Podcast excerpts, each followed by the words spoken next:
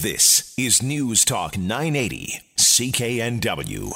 Well, in the 1970s, condominium developments started going up in Vancouver. And if you live in one of them, you might be considering selling, or you might be getting a little pressure to sell. This is the topic in Michael Geller's latest column in the Vancouver Courier. And Michael Geller joins us on the line now to talk a bit more about this. Michael, good morning to you. Good morning, Joe. Good morning. Uh, you've taught, you've written about this and said this is a conversation we need to have. Uh, I've talked to a few friends who actually live in condo buildings. They've been approached by developers to get everybody on board to sell. Uh, what do you think we need to be talking about when it comes to these older buildings? Well, I think the first thing is for people to get a better understanding of the whole process. And indeed, it, it can be a very complicated process in terms of what actually happens if you are approached by a realtor. Do you immediately uh, sign up? Um, do individuals start selling, or is it better for the whole condo to sell? So there are a number of uh, complex issues, and uh, there's a number of law firms that are now specializing in this, and they're putting together information uh, which is very helpful to stratas. And indeed, my advice to uh, most stratas uh, would be to get in touch with a lawyer and sit that specializes in this area and sit down with them before signing a listing agreement with a particular realtor. But one of the other things, Jill, that uh, is starting to happen is that the BC Assessment uh, Corporation, which is the entity that values properties throughout British Columbia, it used to be that it would look at a condominium apartment and place a value on it based on its location within a building. And sometimes, if a building permit had been taken out to improve or renovate the apartment or townhouse, that would be reflected in its value and so forth. And many people use that as a guideline when they were buying and selling. But now, what I see happening is BC assessment is really ignoring the value of a condominium apartment today in the case of older condo projects and saying, what is this land worth if it's vacant for a new high rise apartment? And so all of a sudden, we're starting to see properties being valued not on their current use, but on what they might be worth if the whole building is sold. And that's got some really serious ramifications, in my opinion, that no one has thought about. Yeah, and what do you think is the most serious? That people's taxes are suddenly going to go up significantly because, in many instances, when developers are buying these buildings, and we've seen a few examples on TV or read about them in the newspaper, they're often paying twice what the properties might otherwise have been deemed to be worth. And the reason for that is because you almost have to pay twice to get all 40 or 80% of the 40 or 50 people who might live in a building to agree to sell.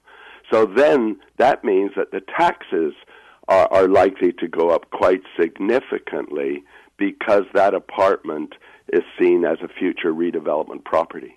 Which is, I suppose, good news for people that want to sell and want to take advantage of this. Not such good news for people that want to stay and were never planning on leaving in the first place. That's right. And in p- p- writing the article, I mean, as many people may know, I'm an architect and I'm a developer. Uh, so I, I view the world often through those eyes, but I also know a lot of people who live in condominiums, who want to stay in condominiums, and I've also been receiving emails from people living in condominiums saying, you really must write about this because our condominium used to be such a happy place to live in, and now all of a sudden there's incredible strife because we've been approached by a realtor. He's telling us we can get a lot of money you know more than half the people want to sell, but the other want to stay, and there's already becoming great dissension between those who want to stay and those who want to sell, and uh,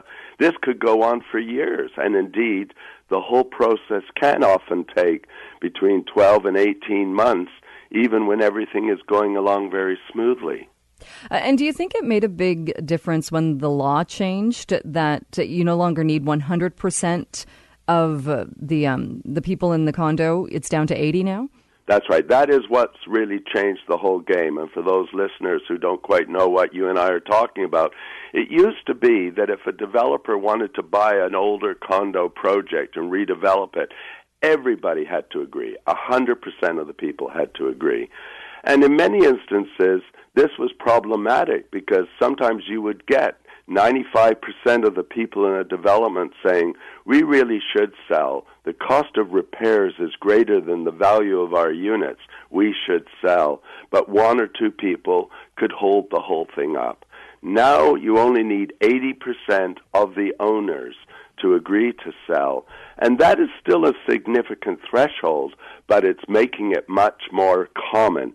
And Maya, uh, for the benefit of your listeners, it is a complicated process. In other words, if often there may not be the whole 100% in agreement, so there is a process where you have to take it to the court because the court wants to hear from those people who aren't in agreement or indeed sometimes they want to speak up.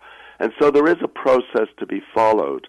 But overall, I personally think it was a good thing to change the law what I don't think is a good thing, though, is is the amount of ignorance that's out there in terms of what the strata should do. And since writing the column, I've had a number of people write to me saying, "Please tell me, should I consider selling before the strata votes to sell, or should I uh, hold on?" And uh, you know, I don't want to start giving people advice, although generally speaking, I would say it's better for the whole strata to make the decision together. Mm-hmm. And also with the assessments, uh, I would imagine people, uh, if you're a condo, you don't think it's worth that. Uh, like you said, your taxes are going up because it's not based on what you're what you're living in; it's based on what it could be. That's right, and you've got this absurd situation where you know that your building needs each unit needs $150,000 worth of repairs. And in the meanwhile the value of your assessment has suddenly gone from 250 to $480,000 and that's all because if the whole building was to use the term wound up or liquidated you probably could get 480,000. There is a bigger issue here, Jill, which is generally speaking, BC assessment doesn't look at the value of a property as it's being used today. In other instances, they are looking at what might that site be worth if it was redeveloped. And that's creating a lot of problems uh, we could talk about another time. That's why we have vacant storefronts on many streets because taxes are going up. But the same thing is happening to individuals living in these condos, and and it uh, fortunately people can defer their property taxes if if they meet certain age restrictions or financial restrictions. But the reality is, this is something that I think we should talk about.